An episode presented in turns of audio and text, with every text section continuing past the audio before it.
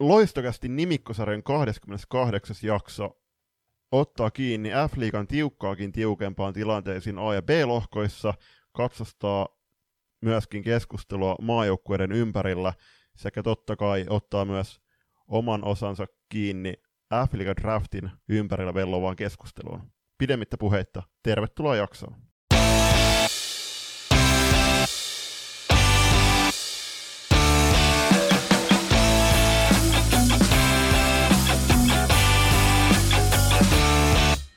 Ai että Julius, härkäviikko taas menossa, niin kuin mä tuonne Twitterin puolelle kirjoitinkin, että näitä on hauska tehdä silleen, että ensin pidetään kuukauden tauko, ettei tehdä kuin yksi jakso ja sitten saman tien viikkoon vedetään 5 jaksoa, niin kyllä se tuntuu siltä, mutta äärimmäisen hienoa on olla jälleen kerran tämän nimikkosarjan astian ääressä yhdessä sinun kanssasi, hyvä herra. Mutta aloitellaan alkuun tuossa pienellä korjauksella, eikö näin? Joo, mä olin just sanomassa, että niin kuin täysin oikea puhetta sulta, ja siis ennen kuin mennään mihinkään kuulumisiin, niin pitkästä aikaa voidaan myöskin oikoa vähän meidän sanomisia. Toki niin meidän aikaisemmilta jaksoilta silloin, varsinkin alkuvaiheessa, niin ne oikaisut tuli joko sun tekeminä, ihan niin kuin sun tekeminä virheinä tai muun tekeminä virheinä, niin myös nyttenkin. Tervetuloa takaisin menneisyyteen. Eli tuossa Junnu-katsauksen T21-jaksossa, joka on kerännyt jo nyt hyvin palautetta, niin siinä virheellisesti olin tulkinnut tuota tilastopalvelua, että siellä oltaisiin laukaisumäärät lueteltu per joukkue, ja sitten me heitettiinkin joukkueet bussialla, että miten te olette 360 laukaus kohti maalia saanut ja tehnyt vaikka joku 40 maalia, niin ei, kyseessä on yleisömäärät, ja tässäkin on hassu juttu, että mä tosiaan katsoin tilastopalvelusta jokaisesta ottelusta erikseen ne yleisömäärät ja laskin ne yhteen, kun olisi ollut vähän helpommin myöskin saavutettavissa. Eli kiitoksia tonne Jyväskylän suuntaan korjauksesta ja ei muuta kuin eteenpäin. Lähdetään seuraavaksi liikenteeseen näistä meidän kuulumisista, joka tietysti on kaikille meidän sarjan seuraajille se kaikkein tärkein asia. Eli aloitetaan Julius poikkeuksellisesti sun kuulumisista. Julius, mitä sulle kuuluu? Kiitos. Tosi hyvä. Oltiin Tero Töyrylä ja kumppaneiden kanssa ollut Uppsalassa EFT:ssä. Lauantai ja sunnuntai tuli siellä vietettyä. Tosi hyvin meni kyllä koko reissu. Vähän nihkeämpää Suomen osalta, jättekö 1 voittaa ja 5 turpia. Mutta tosi hyviä keskusteluja taas ihmisten kanssa siellä, ja nytten salibändin ulkopuolella myöskin näyttää siltä, että tuo purjehduskausi olisi saamassa jatkoa, niin ei voisi paremmin mennä. Just ennen nauhoituksia niin tuli vetämästä meidän joukkueelle reenejä, niin oli hyvä tempo ja syke siellä päällä, niin nytten mitä mahtavinta on myöskin nauhoittaa tätä nimikkosarjaa pitkästä aikaa. Mitäs sulle? Kiitos loistavasti. Sä ootkin tuohon hienosti meidän kässäriin kirjoittanut, että minun valmentamani joukkue selvisi sitten T16 SM-sarjaan. Iso onnittelu itselleni ja ennen kaikkea joukkueelleni siitä, että suoriutuivat mahtavasti tässä alkusarjasta. 1 turnaus on vielä pelaamatta tulevan viikonlopun sunnuntaina ja ollaan jo varmistettu paikkamme hyvissä ajoin. Ei tarvitse nyt enää jännätä sen suhteen ja saadaan vähän pelaajakokeilujakin ajettua läpi sitten seuraavassa peleissä vielä, niin Tuntuu hyvältä kyllä, täytyy sanoa, että mä itse asiassa just laskeskelin, että mulla on 2 kertaa päävalmentajana ollut mahdollisuus päästä SM-sarjaan, ja 2 kertaa on nyt päävalmentajana selvitty SM-sarjaa karsinnoista, että tähän mennessä 100% osumatarkkuus. Ihan jees, edellinen kerta tosiaan silloin se laatyttöjen kanssa joskus ikuisuus sitten, ja nyt tuon oman projektin kanssa sitten, jonka kanssa on hommia painettu pitkä tovi. Ja sitten sen verran täytyy vielä sanoa tuossa, että tänään juuri päätin koulukavereiden kanssa keskustellessani, että aloitan 1 miehen podcastin, ja siitä aiheesta lisää sitten tuossa myöhemmin. Julius saa varmasti kuulla tässä näin, kun nauhoitus päättyy, mutta te muut saatte kuulla sitten siinä vaiheessa, kun projekti on saatu jaloilleen. Joo, itse asiassa meidänkin purjehdusporukassani on ehdotettu, että jos mä alkaisin tekemään LoistoCast, tai LoistoCasti, nimispodcasti, Casti on siis tämmöinen purjeveneen miehistön kuuluva lisäkäsiä tarjoava henkilö on muun muassa esimerkiksi keulakästä, joka hoitaa noin keulapurjeiden trimmaukset tai keulapurjeiden vaihdot sun muut, mutta tuskinpa vielä tässä LoistoCastissa on mulle ihan tarpeeksi, ja sit kun lisäksi kun tulee tosiaan purjehdettua, valmennettua ja kaikkea, niin katsotaan. Mutta hei, siirrytään eteenpäin. Nyt on meidän kuulumiset saatu läpi, eikä ole mennyt kellossakaan aikaa vielä 5 minuuttia. Ollaan hyvässä vaiheessa menossa. Kuten tälle kaudelle on ollut tyypillistä, niin tähän ensimmäiseen erään loppuun käydään läpi vähän noita F-liiga-kommer-venkkejä, ja nyt kun maajoukkuetauoltakin on päästy palaamaan, niin aika kimurantiksi rupeaa muodostumaan nuo tilanteet. Alhkon puolella on ainakin tämä FPC Loisto aiheuttanut vähän yllätystä ihmisille. Muutama jännittävä voitto, vähän väärään suuntaan ennakkoarvioiden perusteella, mutta toi B-lohkon puoli, niin se rupeaa muodostumaan todella mielenkiintoiseksi. Jep. Käydään tähän nopeasti sarjataulukot läpi, eli A-lohkosta joukkueet on pelannut joukkueesta riippuen 10-11 matsia. Ykkösenä on puhtaalla pelillä Tepsi, kakkosen tulee Classic, kolmanten Pessi, neljänten Ervi, viidenten SP Pro, sit Loisto ja pudotuspeli viivan alapuolelle, eli matkalla tonne puolivälierä karsintaan ovat SSR ja KV. Toki rankat ankat on 2 pisteen päässä niin vaan Loistosta, puolestaan KV ei ole vielä voittanut yhtäkään. Mitäs Belokon? Belokon puolella vähemmän yllättäen, niin Saipa johtaa siellä tuota sarjaa, joskin viime kierroksella on vähän kompasteltu, siellä on ilmeisesti Miisaa saatu vähän kuria, se näyttää nyt sitä toimivan sen kannalta, että Saipakin häviää välillä otteluita, toisena siellä on Velhot, kolmantena alkukauden ehkä suurin yllättäjä, keille se nyt yllätys sitten loppujen lopuksi onkaan, niin Jokerit, OIF 4, Helsinki United 5, O2 Jyväskylä 6, 7. Pirkkalan Pirkat ja Blue Fox, jolle etukäteen povattiin vaikeaa kautta, niin näyttää aika hyvin majoittuneen tuonne sarjan hännille, ikävä kyllä. Tuossa Saipa ja Velhojen välillä on tällä hetkellä 6 pistettä.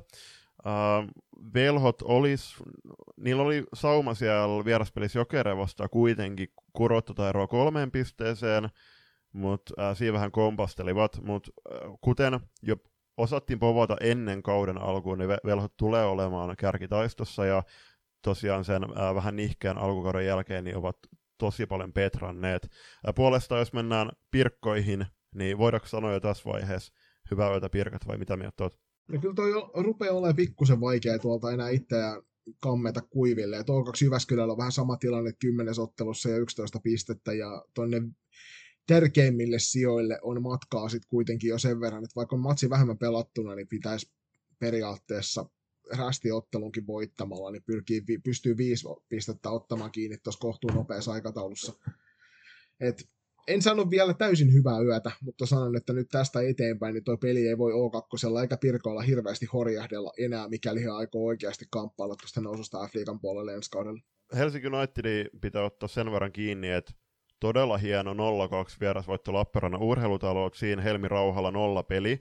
Ja mä katsoin sen matsin itse asiassa, niin kyllä mun Twitteriin kommentointikin, että Milla Koskennemi oli kyllä selvänä päällystakkina Miisa Turusella. Siinä oli aika selkeä miesvartiointi, miesmerkki koko pelin oikeastaan Helsingin Unitedille.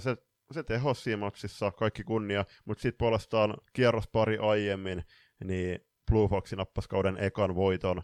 Onnittelut Blue Foxille. Itse veikkaili, etteivät tulisi yhtään peli voittamaan, mutta siinä tosiaan Helsingin United kaato. Niin aikamoinen kontrastiero, että kaatavat sarjakärjä, joka häviävät sarjan jumballe. Joo, hurjaa menoa kyllä. Ja nyt tuntuu tuossa Saipan kohdalla, niin selkeästi vaikuttaa se, että toi sarjassa tietyt joukkueet on nyt onnistuneet sitten Miisan peliä vaikeuttamaan kentällä. Et vaikka joukkueesta löytyy paljon hyviä pelaajia, eikä lähdetä millään tavalla niinku heidän panostaan väheksymään, niin kyllähän jos Miisa tekee noin 63% joukkueen maalaista, niin Miisa on mukana niissä, niin kertoo siitä, että kun hänet saadaan pois pelattua, niin se tarkoittaa huonoja asioita. Ja tuossa sanoit siitä 0-2-tappiosta Helsinki Unitedille, niin siellä kuitenkin Helmi Rauhala Unitedin maalissa niin torjui 26 kertaa, kun toista maalia kohti Mia Maarasen vartioimaa maalia kohti ammuttiin yhteen 9 kertaa. Että kyllähän toi kertoo omat lukuaan siinä, että missä se peli pelattiin, missä ne varmasti ne isommat vaaranpaikat oli, mutta faktahan on se, että jos et osu, niin kaveri tekee. Just näin, ja siinkin matsissa niin Rauhala oli tosi hyvin sijoittunut pääosin noissa laukauksista. Toki siellä tuli muutama komea torjuta myös, mutta ennen kaikkea kunnia myöskin Rauhalan peliluvulle noissa. Ja niin kuin sanoit, niin tuossa Helsingin United onnistui pimentämään Miisa Turuisen. Toki sitten olisiko ollut heti seuraavan päivänä, niin Saipa voitti O2 Jyväskylän. Siinkin maksissa mä twiittasin, niin tosi hieno YV-maali Janalla Järvisellä ensin. Sitten heti mitä pari vaihtoa myöhemmin, niin miesmerkkausvirhe tai naismerkkausvirhe, ja siinä Bea Taipale pääsee lisäämään sitä johtoa. Ja siinä oli selkeä hyvä osoitus tilanteen vaihtojen tärkeydestä. Eli siinä vaiheessa, kun oltaisiin voitu rauhoittaa, niin yksi syöttöhassi, ja saman tien Saipa pääsee palloon, ja tulos oli sitten nähtävissä tulostelu. Ja tuosta matsista vielä mainittakoon sen verran, että toki Miisa tuttuun tapaan oli hurjassa vireessä, mutta lähti siitä sitten vielä T18 SM-sarjan puolelle pelailemaan ja kävi siellä tinttaamassa kevyet 6+0 tehot siihenkin peliin. Että ihan hyvin meni toi päivä. Mites tuolla Allahkon puolella? Siellä näyttääpi siltä, että TPS ihan oikeasti ajatteli tuon sarjan selvitä ilman tappioita. Mä olin itse tuossa eilisessä SSR-pelissä jälleen kerran ohjaamassa ruutuun tuota lähetystä ja täytyy kyllä sanoa, että siellä oli hetkiä, kun SSR sai oikeasti pelistä vähän kiinni, mutta kyllähän toi TPS:n tapa hallita ottelua hetkittäin täysin suvereenisti, niin on jopa hetkittäin vähän pelottavaa katsottavaa. No joo, siis laaja kokoonpano todella, siis Suomen paras joukkue tällä hetkellä ylivoimaisesti myöskin, hashtag ammattimainen valmennus, niin todella hyvältä näyttää se peli, ja sitten kun se siis Villander-kumppaneille pystyy kierrättämään kuitenkin niissä otteluissa eri kokoonpanoja. Tällä hetkellä näyttää kyllä siltä, että Anna Marttala ja Jenina Hämäläinen niin on aika pitkälti ollut noissa peleissä neljänneskentässä. Et mä en tiedä, mitkä on ne ottelut, että milloin Villander ja valmennustiimi päästään Seinäjokelaiskaksikon takaisin kentälle kunnolla kirmaamaan. Mutta todella hyvät näyttöneet. Ja sitten se ehkä iso kysymys myöskin, onko seurajoukkue kenttää, mutta myöskin maajoukkoja ympäröi ajatellen, niin onko Jenna Saario nyt istutettu pysyvästi puolustukseen? Musta tuntuu, että ainakin TPS niin se on antanut nyt Lemisen poissa ollessa niin vakautta siihen pakistoon selkeästi. Et nyt siinä toisessa pakkiparissa pelaa sitten Pietilä, Emilia ja Kiravirta, joka on todella kova pakkipari, ja tosiaan Saario Jenna kanssa Norrantainen pelaa siinä ykkösketjun takana, ja nämä kaksi pakkiparia pystyvät kyllä jatkuvasti sekä omassa päässä selvittämään vaaranpaikat, että nostamaan nopeasti pallon toiseen päähän, joko syöttämällä tai kuljettamaan. Se näkyy siinä joukkueessa, että he luottaa noihin. Sitten toi Marttala ja näiden tilanne, niin esimerkiksi Melisa Aidemir pelaa tällä hetkellä aika kovalla tasolla, Olivia Oikarinen pelaa ihan huikean kovalla tasolla, Aino Järvinen tuli sisään eiliseen peliin vähän myöhässä sieltä, napattiin Viltiltä istumasta, oli todella kova niin kuin tavallaan veistä peliä heti eteenpäin. Ja sitten sen lisäksi Kuosmaisen Veera, mä sanoinkin siitä Mutasen Ristolle, kun siinä oli tuossa selostajahommissa, niin sanoin, että Veeran peli näyttää todella paljon paremmalta, kun se näytti viime kaudella ja näytti alkukaudestakin vielä, että hän on kypsynyt pelaajana tosi nopeasti tuohon sarjaan ja näyttää hyvältä. Mielenkiintoinen anekdootti tuosta, että edelliset 4 peliä, niin Lisette Blomqvist on ollut maalissa.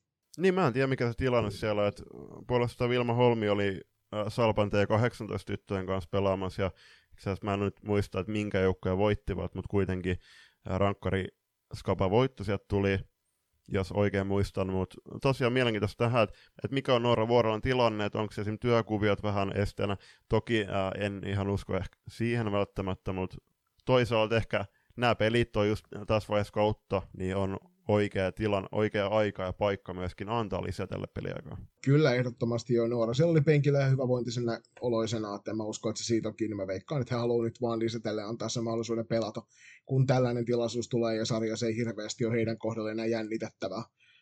Et siellä vaikka Klassikki onkin 6 pisteen päässä, niin Tepsi kun on seuraavan ottelun voittaa, niin ovat jo 9 pisteen päässä jälkeen seuraavasta uhkaajasta. Ja tosiaan lähentelevät jo 10 matsin kohdalla, niin 100 tehtyä maalia omissa on soinut alle 3 per ottelu, niin aika hurjaa tahtia mennään. Mut mennään hyvävauhtisesta joukkueesta sitten vähän tommoseen, en nyt sano vielä, että kriisijoukkueeseen, mutta selkeästi yskähdellen toimivaan joukkueeseen, niin tuonne Porvoon salibändiseuraan, joka tuntuu olevan välillä ihan loistava. Ja sitten saattavat yhtäkkiä seuraavassa pelissä olla jotain aivan muuta. Se on ihan totta. Se suurin puute tuossa pelissä on tällä hetkellä se mielestäni, että siellä on ihan liian kapea rosteri ratkaisijoita. Et kyllähän joukkue kaipaa Julia Turusta, muun muassa sieltä sairastuvat takaisin. Elina Hautajärvi on pelannut joitain matseja, tuli tuossa jossain vaiheessa, olisiko ollut maajoukkue tauon jälkeen takaisin, mutta en tiedä, siellä pitää myös niin kuin noiden kärkikenttien takaa löytyä ratkaisuja. Toki siinä KV-matsissa, joka on tämä viimeisen matsi, minkä Pessi on pelannut, niin siellä ihan hyvin pääsi pääsi pelaajia pisteelle, mutta jotain se joukkue kaipaa nyt tämän ns. Lisäboostia, semmoista X-Factorin tekemistä.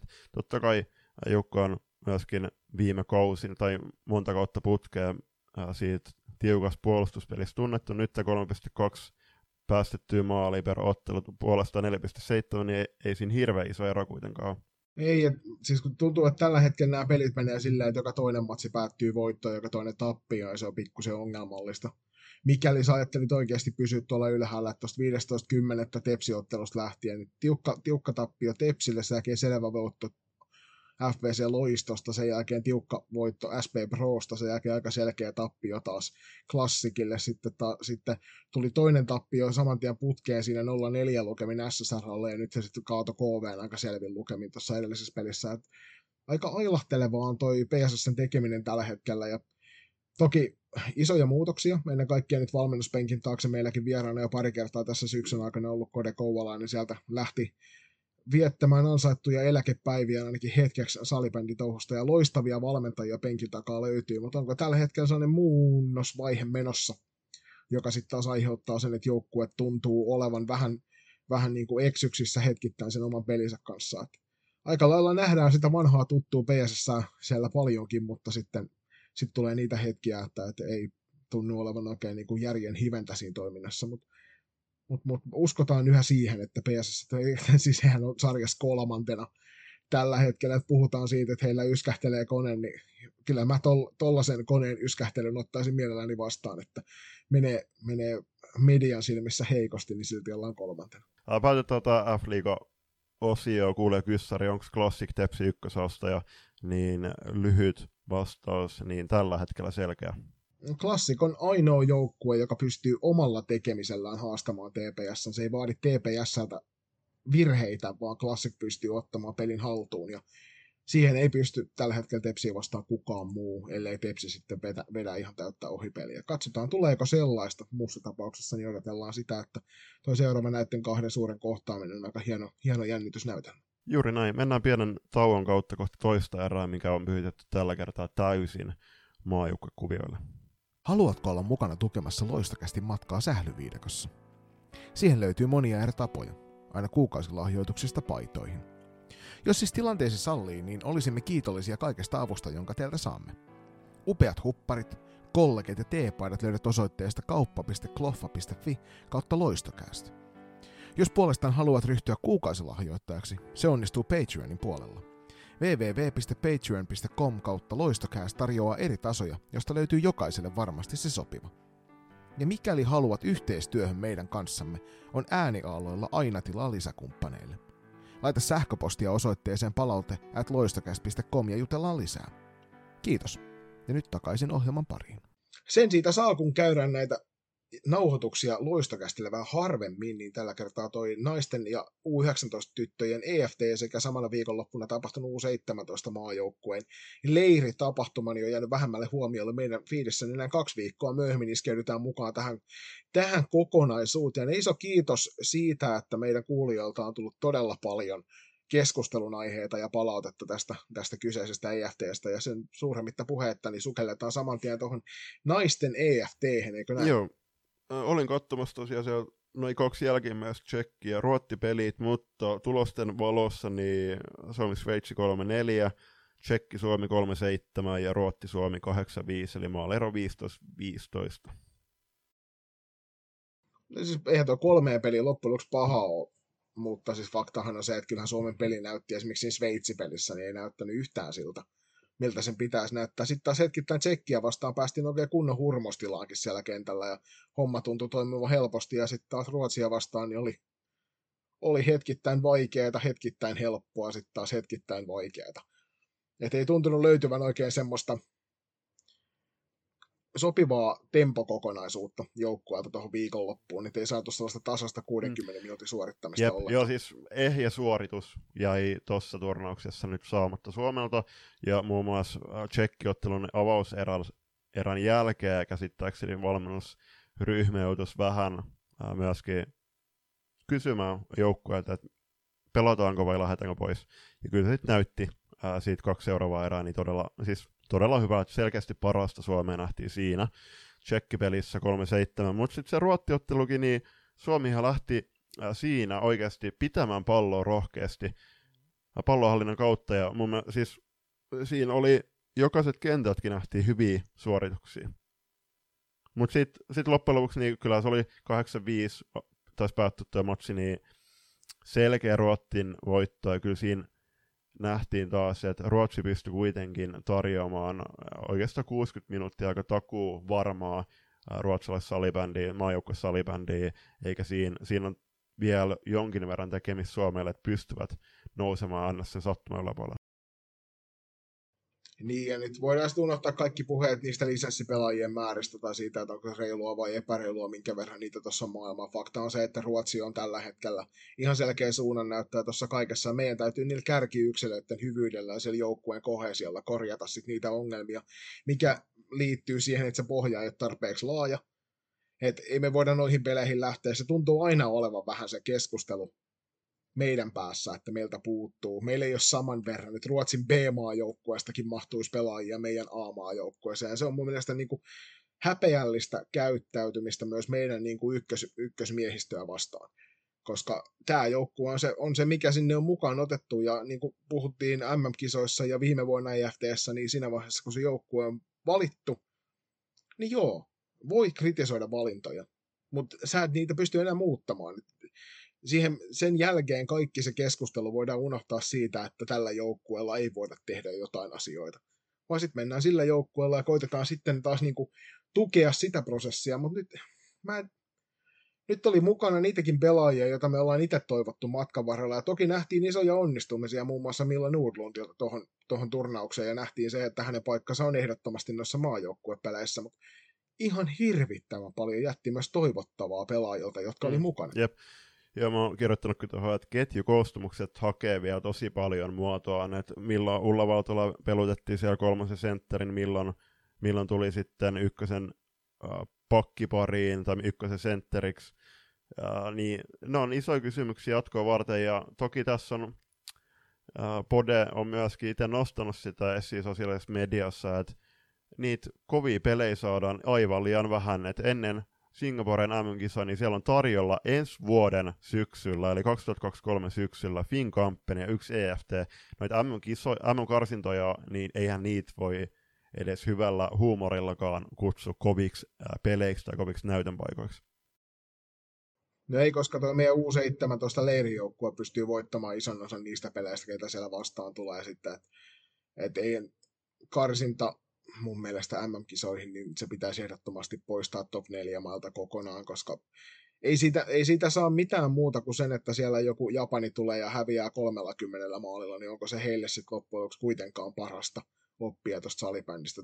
Luojan kiitos, tuolla ei mennyt kansainvälisessä liitossa nyt eteenpäin nämä hommelit, mitä siellä on ajettu, koska ei se siitä muutu mihinkään. Sitten nämä joukkueet rupeaa tekemään vaan maaleja nopeammin, koska se tasoero on niin valtava. Mutta ehdottomasti noin pitäisi saada pois. Mutta onhan toi, hei, missä on se miljonääri tukemaan naisten maajoukkue, salibändi maajoukkuetta, koska siis jos vuoden päästä syksyllä EFT:llä pelataan seuraava kerran kovat pelit, niin missä välissä sä A, kehität joukkueen pelaamista, B, sisään ajat uusia pelaajia, tai se haet sitä tasaisuutta noihin maajoukkuepeleihin. Jep. No siis Suomen salibändiliitollahan niin se, että mikä se taloudellinen tilanne on, tiedetään, että toi Singaporen MM-kisareissu tulee olemaan ihan jumalattoman iso menoerä Suomen salibändiliitolle. Ja se, että kuin... Vinkki, niin tulee olemaan LoistoCastillekin, että saa liittyä Patreon-tukijan joukkoon. Mutta se, että kuin valmiita esim.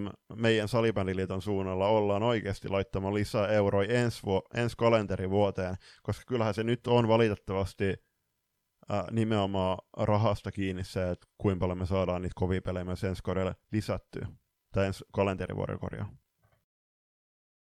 Se on ihan totta. Kuulijakysymyksenä tuli myöskin sellainen, että onko maajoukkueen pelitapa sellainen, millä voi enää pärjätä muita huippumaita vastaan. Ja tästähän me Julppa sun kanssa juteltiinkin useamman kerran näiden pelien aikana ja ennenkin pelejä. On se, että tuntuu, että nämä muut näistä top 4 maista niin on siirtynyt aika voimakkaaseen nopeaan tilanteenvaihtopelaamiseen. että Ruotsikaan ei, sä et ehdi hippaa lyödä niihin, jos Antti Mäkistä saa sen verran lainata tässä kohtaa, kun ne lähtee jo hyökkäyssuuntaan. Niin Suomi tuntuu olevan nyt näistä 4 maasta se ainoa, joka ei kykene niin kuin oikeasti nopeeseen vastahyökkäyspalaisiin. Nopeat tilanteenvaihtoi, se on täsmälleen samaa mieltä, mutta toisaalta, niin onko meidän riittävästi taitoa pelaajissa, esim. Pelata semmoista nopeata vastahyökkäyspeliä ja lähteä niihin nopeisiin tilanteenvaihtoihin, esim. Tällä kokoonpanolla, mikä meillä nyt oli tuolla EFT:llä. Riittääkö meidän taitotaso 3 kertaa? Kyllähän me molemmat tiedetään, että tämä ei luultavasti ole kuitenkaan se kokoonpano, millä lähdetään sinne Singaporen M-kisoihin. Enemmän mä olisin huolissani siitä, että onko meillä kykyä puolustaa noita nopeita tilanteenvaihtoja, kuten nähtiin, niin siellä varsinkin U19-maajoukkueilla oli tämän kanssa todella suuria ongelmia, niin saa nähdä mielenkiinnolla. Siis kansainvälinen huippusalibändi on selkeästi siirtymässä yhä enemmän siihen suuntaan, että joo, pallon hallintaa, kun siihen on mahdollisuus. Mutta kun kaveri jättää kenttään ne tyhjät kolot, niin painetaan toiseen päähän välittömästi, ellei jäädä yhtään miettimään, niin se on... Sitä mä en nähnyt tuolta joukkueelta. En tiedä, onko sitä vaadittu. Se tiedetään, että varmasti siitä on keskusteltu siellä joukkueen kanssa paikan päällä. U19-maajoukkuessa ainakin käytiin keskustelua asiasta. En tiedä, mikä eteen, koska mä en itse... Tuosta ei jäänyt nyt sellainen kuva tuosta EFT:stä, että se olisi ollut mitenkään hirveän superonnistunut tapahtuma miltään kummaltakaan meidän naismaajoukkueelta. Ei kylläkään myöskään niin kuin omasta mielestäni miestenkään maajoukkueelta, mutta nyt kun naisista puhutaan, niin vähän jäi semmoinen pelko tuonne Joninkin takalistoon siitä, että mihin suuntaan toi peli tuosta sitten lähtee kehittämään. Loppuun vielä, niin tarvitko Suomi tähän kisaprojektiin nuorennusleikkausta? Toki tiedetään, että siellä on Ulla-Valtola ajettu, siis Sofia Mitten, joka oli Finkampenissa, on myöskin puhuttu, että saadaan me annettua uusille pelaajille riittävästi näytönpaikkoja ennen esimerkiksi ensi vuoden EFT:tä.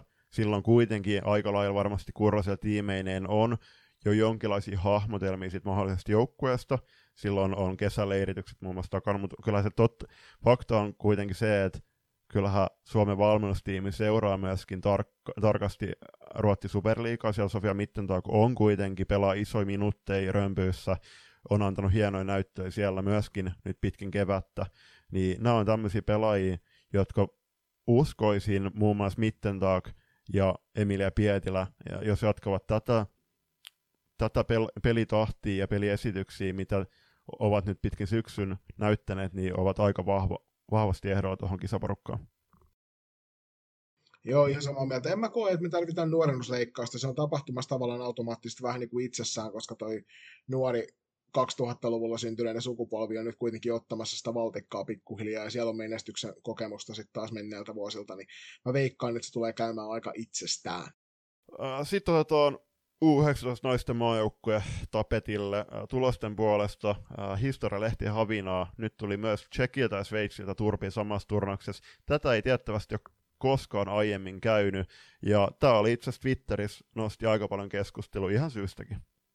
Sanotaan näin, että joukkue vaikutti eksyneeltä kentällä. Hetkittäin homma toimi todella kauniisti, mutta valtaosan ajasta niin ei ollut semmoinen fiilis, että nyt on yksi maailman kovimmista salibändin joukkueesta kentällä. Yksilöiden taito näkyy, mutta se joukkueen tekeminen ei. Joo, täällä on...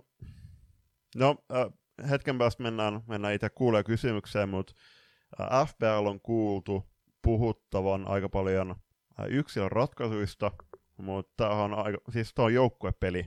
Niin onks, ainakin tuolla EFT:llä näytti paikoitellen siltä, että varsinkin hyökkäyspäässä, niin siellä vedettiin ihan pääkolmanteen jalkan yksin, eikä siinä oikeastaan ollut niinku puhettakaan joukkuepelistä.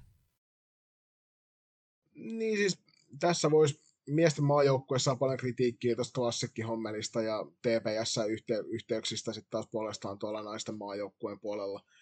Mutta kyllähän se menee sillä tavalla, että jos sä pelaat 5 ottelua vuodessa maajoukkueen kanssa, niin se vaatii sitten jo aika erinomaisesti peliä ymmärtävän pelaajan, että se pystyy mukautumaan erilaiseen pelitapaan maajoukkueeseen hypätessä.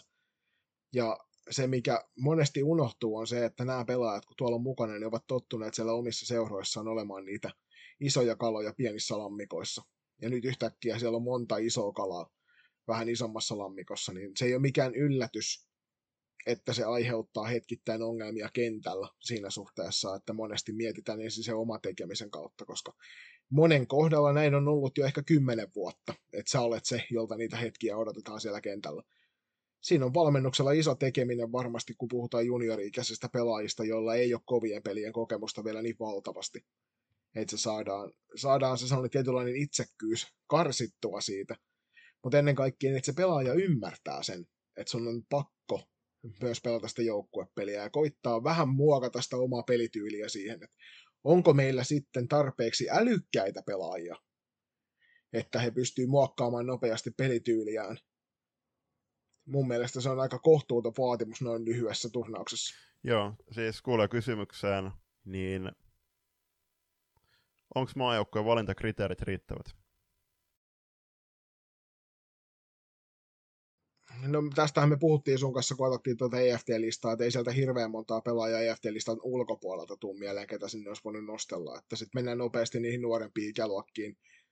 Mitä pidemmälle me mennään näissä 2000-luvun jälkeen syntyneissä ikäluokissa, niin sen taitavampaa ja sen leveämpää mun mielestä tuntuu, että sitä ratkaisijamateriaalia sieltä löytyy. Mutta en tiedä, onko, meillä ei ole kaikki kriteerit tiedossa, niin spekulointi on siinä suhteessa vähän turhaa.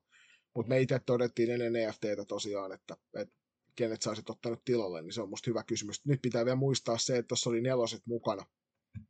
Niin, jos sit seuraava kerran matkassa. Niinpä sit päästään siihen, että mistä löytyy ratkaisijat Miisan takaa. Et nyt kyllä Miisa tuolla EFTllä pelasi paikoitellen niin piirteisesti. Toisaalta oli pieni pettymys Miisan turnaus oman silmään, mutta niin kuin sanoit, niin nyt oli sekä Ruottilla että meillä oli 04 mukana, ja nyt aikalainen 04. Vaikka puhuttiin paljon soihdunvaihdosta, ja 04 todella hyvin suoritti sen suorituksen, ja oli todella hienona esimerkkinä, niin on se huolestuttavaa toisaalta, jos 04 niin pitkälti kantoi sen tulosvastuun myöskin tuossa turnauksessa.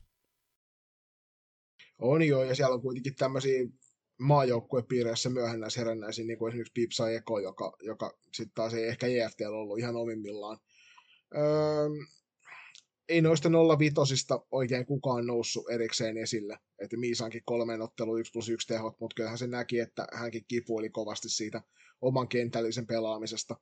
Et ei löytynyt sitä oikeasta sellaista kunnon miisamaista meininkiä. Mä itse odotin huomattavasti paljon enemmän esimerkiksi Olivia Oikariselta kuin mitä nähtiin noissa skaboissa.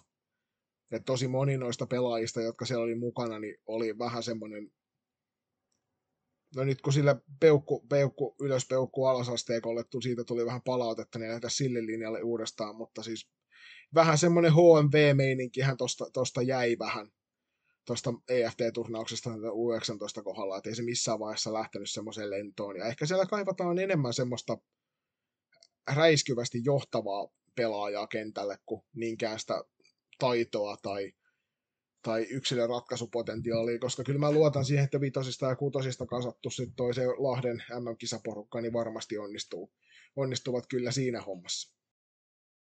Niin, no siis 05:sta, niin mä nostaisin esiin Julia Saarisen otteet Ruottiin vastaan, oli ihan loistava siinä pelissä, että siinä, jos ei mitään erikoissatu, niin näkisin, että siinä on aika selkeä ykkösveskari tuonne Lahden kisoihin. Toki tässä on hyvin paljon aikaa vielä. Jos katsotaan, verrataan esimerkiksi Tšekin pelaamiseen. Tšekkihan oli pitkälti tuolla kisaikäluokalla tuolla Uppsalassa jalkeilla, eli 05. 05 oli siellä 06-sikin, muistaakseni, mutta se, että me hävittiin Tšekille aika selkeästi fyysisessä pelissä. Tšekkiin ja totta kai Ruottiin nähden, mutta etenkin Tšekkiin nähden myöskin, niin kärkiyksilöiden puute pisti myös silmään.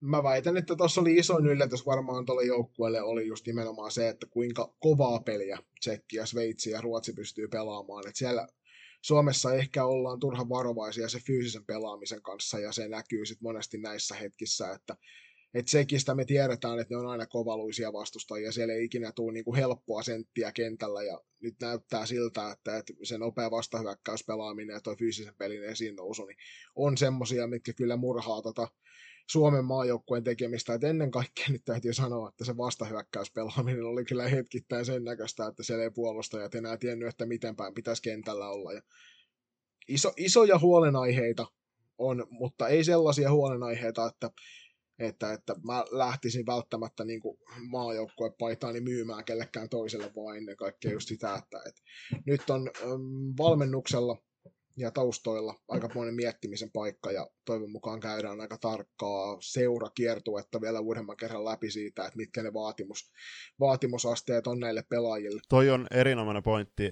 Olen käynyt keskustelua eri valmentajien kanssa, niin käsittääkseni Lipsasen Jani kävi aika hyvääkin ja kattavaa keskustelua eri seurojen kanssa oman projektinsa aikana. Nytten, mikä on Simo Leppäsen tilanne, toki nyt on vasta projekti alussa, mutta se on ehdottoman tärkeää, että tullaan käymään sitä keskustelua, että mitä halutaan nähdä siellä seura-arjessa ja niissä seurapeleissä. Mitä mä kaipaan seuraan kerran, kun mä näen tuon maajoukkueen, niin lisää myös pelikuria. Siitäkin on tullut kommentti jonkin verran myös LoistoCastilla, että sieltä puuttui tietynlainen kurinalaisuus, joka toisaalta näkyy myös niissä vastahyökkäyksissä. Kyllä, jos ei sulla ole rakennetta, niin sulla on vaikea olla pelikuria, ja jos ei sulla ole pelikuria, niin sitten useimmiten mennään siihen, että yksilöt pelaa itselleen, ja se on tosi vaikea yhtälö sitten molempiin päihin. Tässä mielenkiintoinen kommentti siitä, että Kurros Lassi tietysti naisten maajoukkueessa niin ei ole päätoiminen valmentaja muulla kuin maajoukkueessa, niin pitäisikö U19 päävalmentajalle myös mahdollistaa irtaantuminen seura-arjesta? Mun mielestä ehdottomasti, jos me halutaan toi tekemisen taso nostaa tuosta johonkin vielä, koska nyt siellä joutuu kuitenkin Leppänen koko aika olemaan seura-arjessa tekemässä noita hommia, ja se väkisin syö sitä aikaa, mikä maajoukkueen käyttöön voisi olla.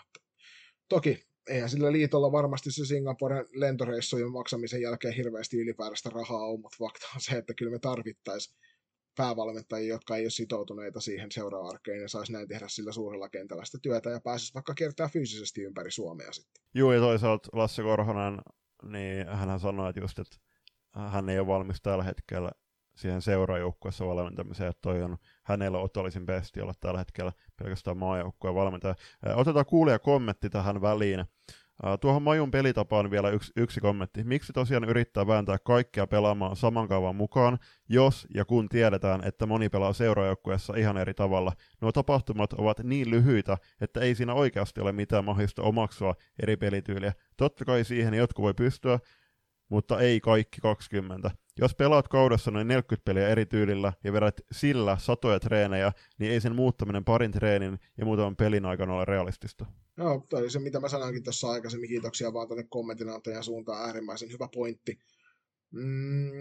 Tässä voidaan sitten lähteä miettimään sitä, että ollaanko maajoukkueen ja seurajoukkueiden kanssa tarpeeksi hyvin tietoisia siitä, että mikä on se maajoukkueen pelivaade sitten, että mitä siellä halutaan pelaajilta, ja tiedetään, että seurakenttä on täynnällään aika vahva persoonaisia valmentajia, jotka näkevät aika suoraan sen, että miten heidän joukkue tekee. Sitä on ehkä mahdollisesti menty jo 10 vuotta sitä samaa tyyliä, niin se on vaikea lähteä muuttamaan.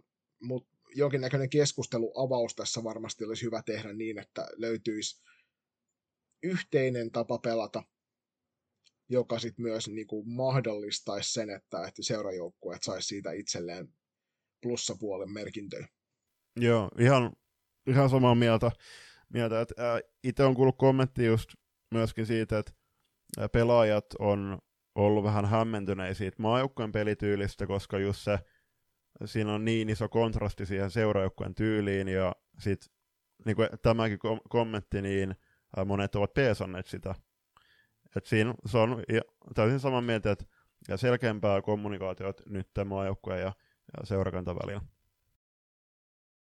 Seuraava kuulijakommentti heittää täältä, että maajoukkueen alakerrassa junnaava pelitapa on helppo pelata pois, kun siitä puuttuu kaikki yllätyksellisyys, joka on just se, mistä me tässä on puhuttu.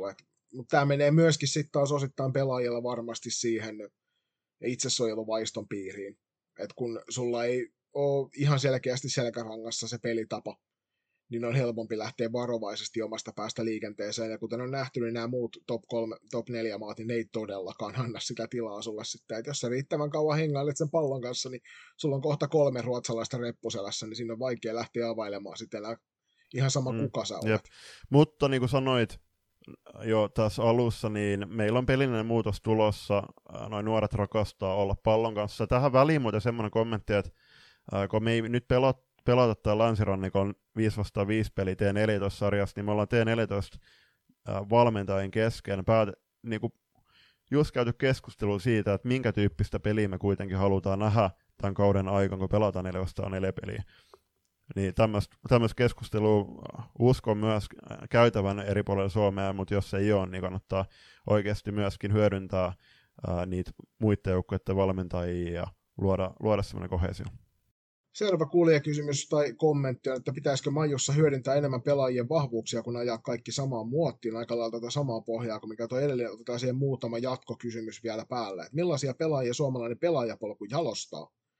Tilanteen vaihdot, junioripelaajan muuntautumiskyky, pelaajien muutos vasta rinta, kysymysmerkki. Safety-pelaaminen ei ole nuorten keskuudessa in, ja hyvä niin. Täysin samaa mieltä. Yhten hyvän esimerkkinä tässä niin voin mainita Ulla-Valtolan.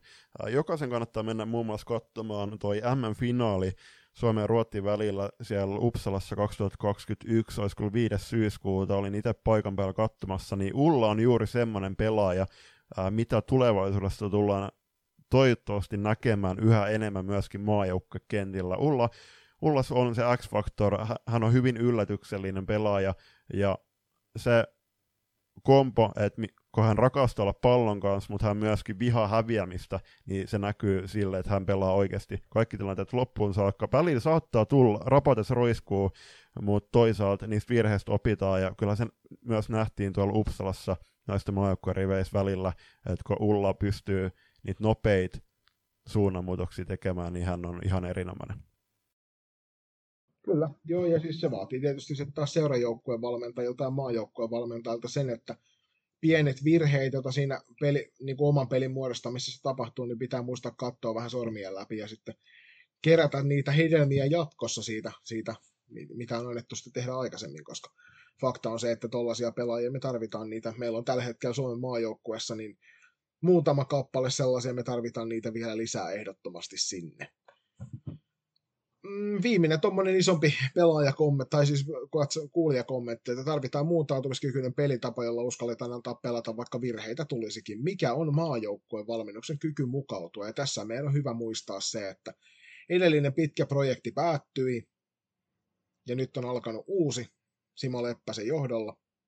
Meidän täytyy myös antaa aikaa sille projektille lähteä kehittymään. Et aika tiukkaan paikkaan lähdettiin tuohon ensimmäiseen settiin, saman tien tiukat pelit muita top 4 maita vastaan, niin se nähtiin siinä, että muut ovat ehkä saaneet tehdä sitä projektia vähän pidemmän aikaa. Joo, kyllä. Siis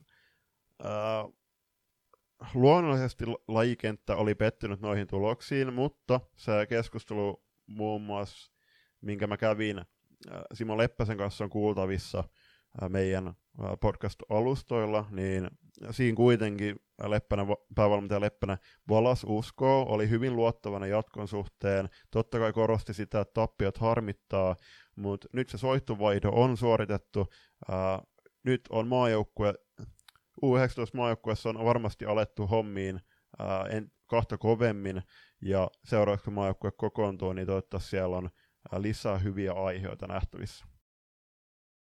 Ihan varmasti. Uskotaan lujasti siihen tulevaisuuteen ja autetaan toinen toisiamme, niin päästään sillä eteenpäin yhdessä sitten kohti parempaa huomista. Otetaan viimeisenä vielä pikaisesti kiinni tuosta U17 maajoukkuetapahtumasta, jossa leireiltiin ja pelattiin siellä sitten keskinäisiä otteluita. Miltä se Julppa, ehditkö katsomaan ainoatakaan sekuntia noita pelejä salibändi TV:n kautta? En ehtinyt kyllä. Ehdikö sä?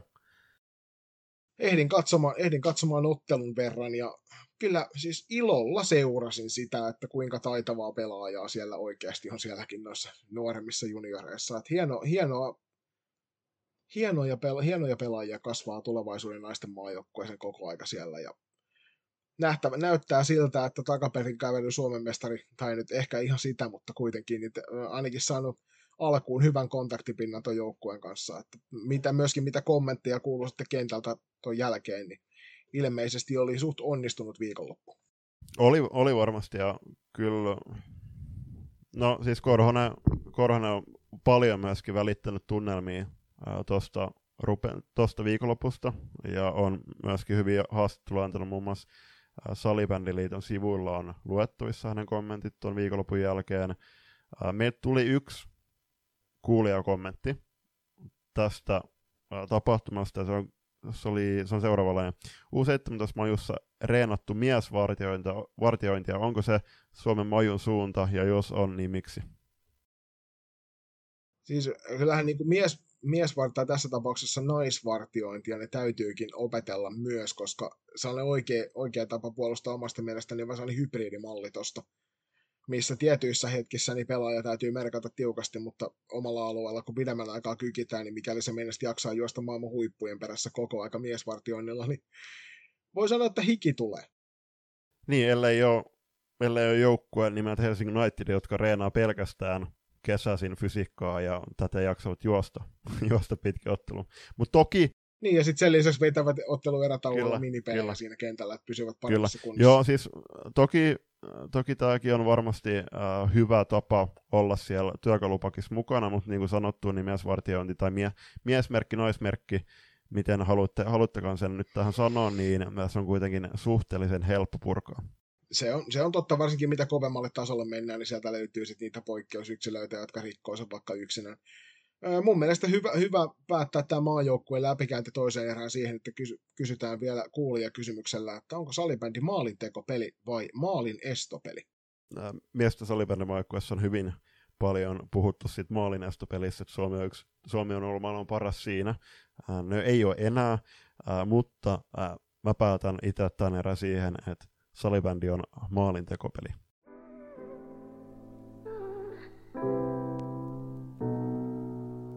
Lenkkipoluille, reenimatkoille ja pidemmille bussireissuille seuraksi. LoistoCast.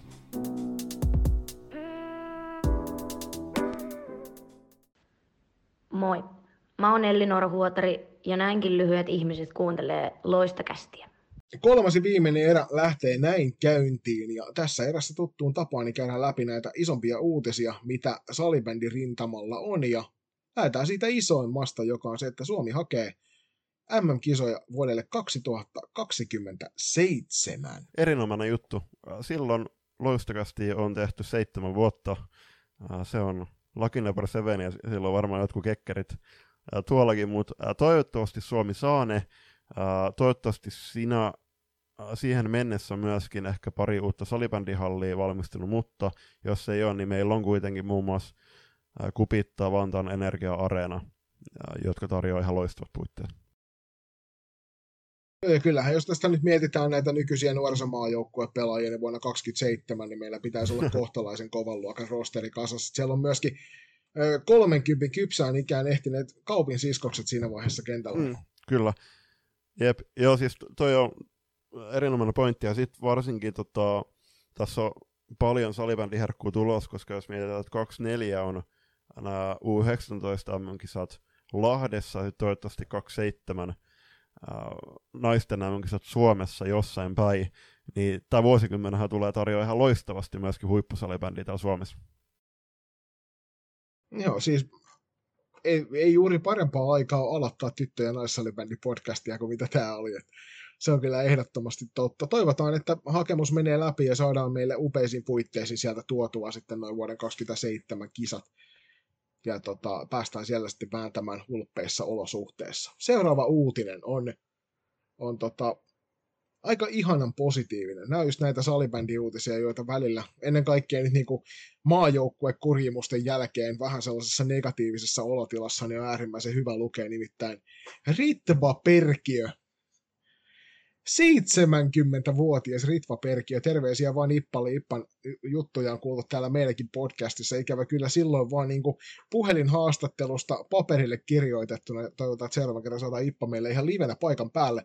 Ja hei, muistakaa se hashtag Ippa ilmaiseksi peleihin, mikä lanseerattiin silloin aikana, että aina kun Ippa tulee oville, niin päästäkää suoraan sisään. Mutta tosiaan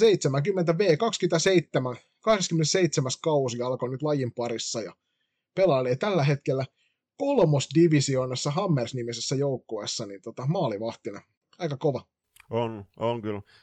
Ippali 46-vuotias, kun päätyy salibändikentälle jalkapallon joukkokaverin kautta. Ja sitten kun Ippalilta on tässä kysytty, että mikä on parasta lajissa, niin pelikaverit ja onnistumiset. Esimerkiksi hieno torjunta tai jos pelikaverit tekee maalin ja siitä saa tuulettaa. Toi on ihan loistava asenne myöskin.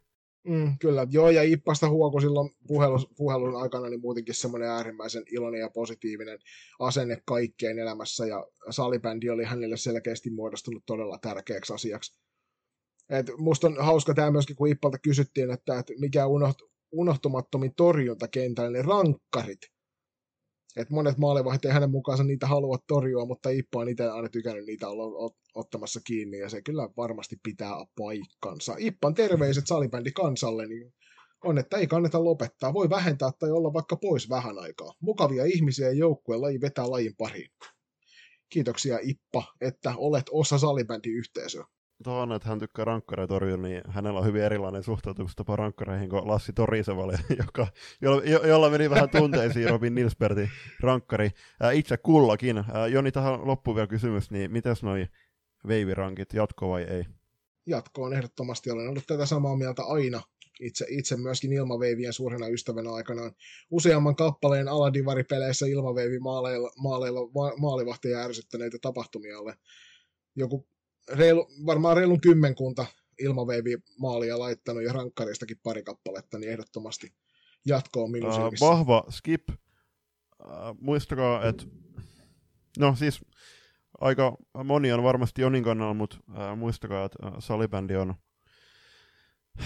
alkujaan sitä ei ole pelattu tällä tavalla noiden rankkareiden suhteen.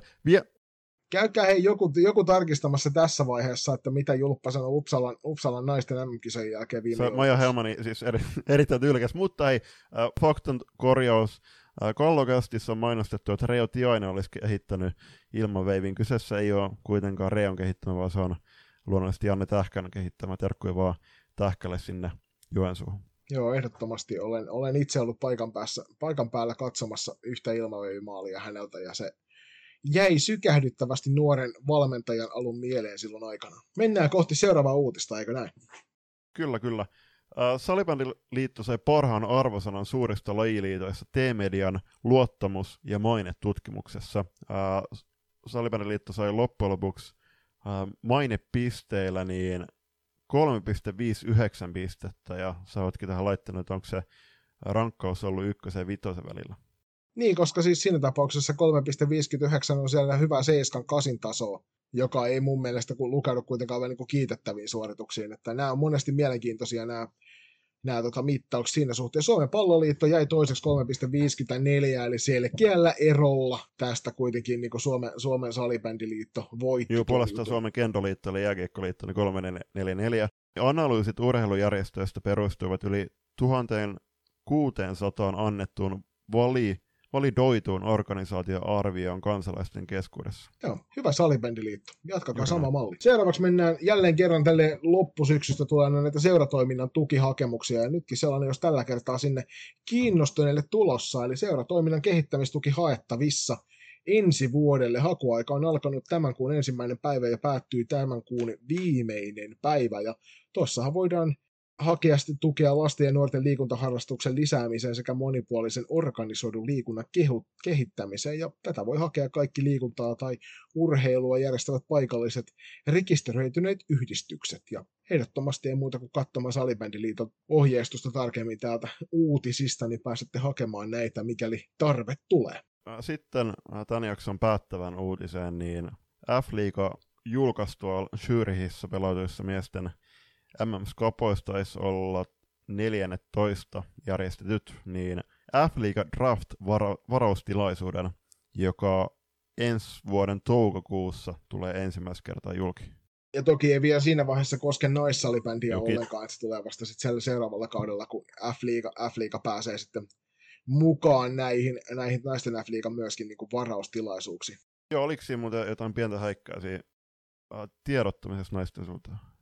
olihan siinä kohtalaisen suurta tiedottamishäikkää. Ainakin kentältä on kuultu sellaista viestiä, että naisten F-liigan joukkueille asti ei ollut info mennyt tästä lainkaan, ja sitten niitä piti perään kysellä, ja he oli silleen, että ootas nyt hetkinen, että meiltä ei ole kukaan kysynyt mitään, että halutaanko me tähän lähteä, mutta näinhän se salibändiliitto, tai siis F-liiga suuressa viisaudessaan päätti, ja tuolla myöskin ilmoitetaan, että seuran suunnassa ollaan oltu tästä uudistuksesta innoissaan, ja se on aika mielenkiintoista, että koska siinä seuran edustajia tässä työryhmässä, niin niitä ei kuitenkaan kuin 3 kappaletta, niin vai 4 kappaletta, että hirveän iso otanta ei ole suomalaisista salibändiseuroista tuossa kyllä lajiyhteisössä. Ei, ja siis silleen positiivinen vastaanotto, niin mä en tiedä, onko se positiivista vastaanottoa, jos tulee retweettaus. Toki pitää se nostaa esille, että ne tavoitettavuusluvut meni nyt ihan tappiin, koska jos jokainen menee katsoa Twitteriin, niin ihan jumalattomasti retweettauksia, mutta siellä on ison talon poika ollut ihmeessä, kun luuri on huutanut koko MM-kisoja. Mutta hei, tähän Joel Siltaselta hyvä kirjoitus tuonne Pääkallon sivuille, kun hän laittoi tähän, että PS, olen nähnyt viestin, jossa kehotettiin seuraa seuraavasti. Yhteisen edun mukaista on olla konseptin kannalla. Samalla kun larpataan Yhdysvaltain ammattilaissarjaa ja ei pitäisi käyttäytyä kuin Pohjois-Koreassa. Äärimmäisen hyvä pointti. Käytettiin myöskin tuossa itse yhden F-liigan päävalmentajan kanssa. Kävi pitkää keskustelua asian tiimoilta. Sanotaan suoraan näin, että iso hatunnosto rohkeudesta. Et kun sanottiin, että tätä ei ole kirjaimellisesti kukaan muu keksinyt Euroopassa, niin ei ole muuta kuin on venäläiset KHL:n puolella tuohon niinku draftisaakaan. Mutta sitten kaikki, jotka tietää tätä KHL-jääkiekkoa tarkemmin ennen sodan aloitusta, niin siellähän muun muassa oli, kun vuonna 2009 Mikael Granlund varattiin KHL:ään pelaamaan, ja mieshän pelasi tasan 0 ottelua siellä. Että mikäli F-liigan draftista tulee samanlainen, että sä varaat pelaaja ja sen jälkeen pelaa yhtään ainuttaa ottelua sun paidassasi, niin sehän ei ole kauhean onnistunut drafti. Että jos me haetaan tuolta NHL:n puolelta tähän sitä esimerkkiä, niin siellä yleensä parhaiten toimivat ne seurat, jotka onnistuu varaamaan ne parhaat juniorit tulevaisuuden kannalta. Ja mehän otettiin sitten myöskin yhteyttä asianajasuuntaan tästä asiasta ja kyseltiin vähän, että olisiko tarkkaa tietoa. Ja tosiaan Twitterin puolellahan siitä myös ihmiset on ollut vähän huolissaan, että miten tuossa mahtaa esimerkiksi vapaan työvoiman liikkuvuuden säännöstelyt mennä tuolla, että kun Euroopan unionin sisällä kuitenkin työvoiman liikkuvuus on kohtuun vapaata, josta aikanaan myöskin toi Bosman-sääntö 90-luvulla tuli jalkapallon puolelle. Niin mielenkiintoisia juttuja, toki kuten Ilari Isotalo hienossa en nyt sano minkä maan armeijan Everestin tweet pohjalta teki tweetin, niin siinä käytiin läpi sitä, että mikä tuo tilanne tällä hetkellä on, ja se, että kaikkea faktaa ei tiedetä, ja se on varmasti totta. Toivon mukaan tästä kehitellään järkevä kokonaisuus, joka edesauttaa tämän meidän F-liigan näkymistä ulkomailla. Mutta tämä, miten tähän lähdettiin, niin tämä oli lähes surkuhupaisa. Toki sieltä tuli myöskin Isotalon johdolla F-liigan ulos, että totta kai niitä olosuhteita ja itse liikaa tuottajana, niin se on se ykkösjuttu, mitä niin kuin lähdetään kehittämään, mutta ei tämä niin kuin poissulje sitä. Mutta tähän loppuun niin mä otin yhteyttä tuonne Salibändiliittoon ja kyselin vähän, että mikä on meidän lisenssipelaajien määrä tai pelipassipelaajien määrä tällä hetkellä Suomessa. Yhteensä on 51 024, eli miehet, naiset, pojat ja tytöt yhteenlaskettuna puolestaan. Yksittäiset pelipassit ja ryhmäpelipassit mukaan luettuna, niin naislisenssipelaajia tai pelipassipelaajia on meillä tällä hetkellä 4006 kappaletta Suomessa. Puolestaan tyttöjä, eli kaikki nuoremmat kuin täysikäiset, 4202 pelaajaa. Niin jos mietitään tämän kärkimaan nelikon ulkopuolella noita muita maita, Latviaa, Slovakiaa, Viroa, Puolaa, niin kuinka paljon siellä oikeasti pelaajia todellisuudessa on, näitä varausikäisiä, ja kuin nopeasti ne loppuu sitten sen ensimmäisen varausvuoden jälkeen. Niin, siis se on ihan totta.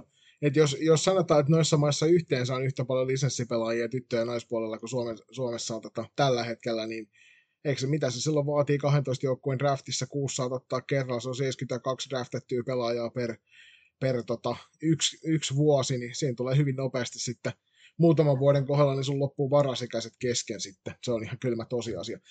Mutta joo, edelleen iso hatunnosto siitä, tästä rohkeudesta tämän homman kannalta. Hyvä, että tehdään jotain asioita eri tavalla. Seuraavaan kertaan, kun tulee isompia uutisia, niin ulostulo vähän, sanotaan näin, että ennen kaikkea niin kuin se, miten ulospäin julkistetaan tietoa, niin siihen voitaisiin pohjata vähän tarkemmin vielä sitä, että mitä sieltä tulee. Ja sitten sen lisäksi niin kiitoksena pyydettäköön vielä, että jos viittisitte laittaa kaikille F-liiga-joukkueille sitten myös tästä tiedon kaikille seuroille vähintään, jotka ovat mukana, jotta siellä ei tule yllätyksiä sitten heidän kohdallaan. Ja tämä ei varmasti ole sama kuin se F-liigan kaala, missä siitä oli jo 2 vuotta aikaisemmin puhuttu, että sinne pitää ostaa X määrä lippuja. Että tässä ei varmasti ole se sama tilanne. Ja mikäli näin on, ja siellä oikeasti on muka tiedetty tämä, niin sitten varmaan kannattaisi tarkistaa se, ettei se ole mennyt roskaposti suoratkin. Joo, nämä on tämmöisiä juttuja, jotka kannattaa olla tarkkana. Että, hyvä esimerkki on toki käsipystyn täälläkin ehkä vähän virhemerkiksi.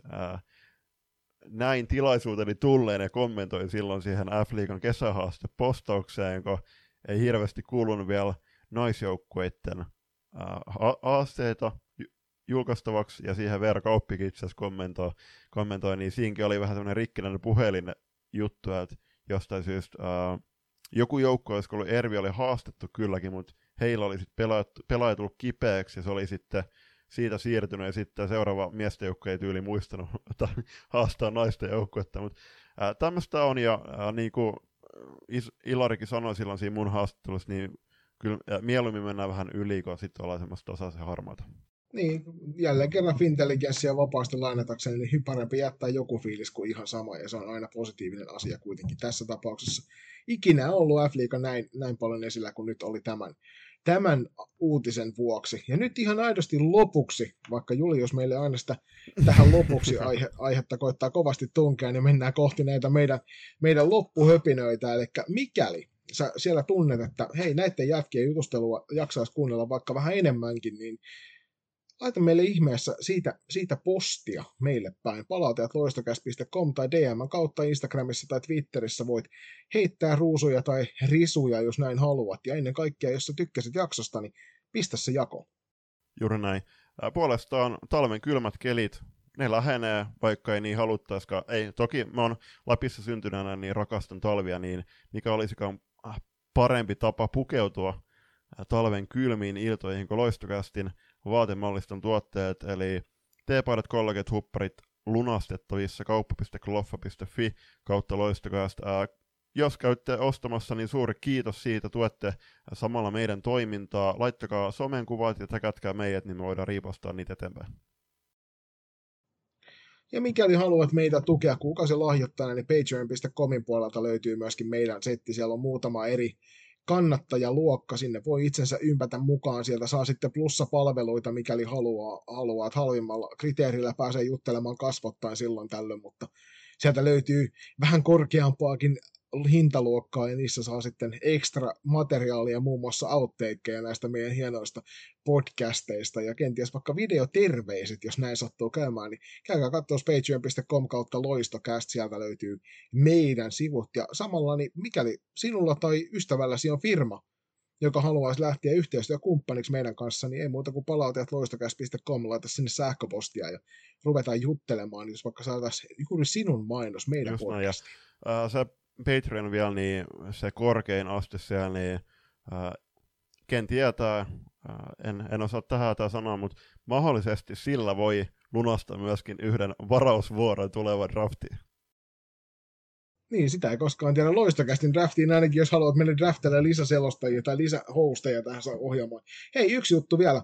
Tuossa nyt tämän uuden jakson myötä niin aloitetaan myös tuo meidän somemainontakampanja. Sieltä löytyy meillä Viaplayn settiä teille tarjolle. Laitatte sen tuolla meidän linkin kautta, niin me saadaan siitä pieni rahasumma itsellemme, ja näin meidänkin rahallinen kirstumme karttuu jälleen kerran, ja päästään tällä sitten suorittamaan sitä Singaporen reissua. Ja sitten loppu vielä, niin meidät löydät tosiaan niin Instagramista, Twitteristä kuin myös Facebookista. Nauhoituspäivänä 14. marraskuuta maanantaina niin ollaan just ylitetty 2200 Instagram-seuraajan rajaa. Tähän voi Joni editoida jonkun biletysbiisin, niin menkää ottaa meidät erityisesti siellä IG:ssä seurantaa, niin pysytte oikeasti kärryillä kaikesta LoistoCastiin liittyvästä jutusta. Ja totta kai myöskin Spotify arvostaisi kovasti, jos otatte meidät Spotifyssa tai valitsemalla ne podcast-alustalla seurantaan. Laittakaa kellosta ilmat päälle, niin saatte ilmoitukset uusista jaksoista. Ja loppuun, niin Spotifyssa on arvosteluominaisuus. Arvostelemalla suosikkipodcastinne, niin podcasti nousee listoille ja uusien käyttäjien suosituksiin. Ja nyt aidosti loppuun vielä, kuten aina, kiitos Julius, kiitos kuulijat ja ei muuta kuin nähdään halleen.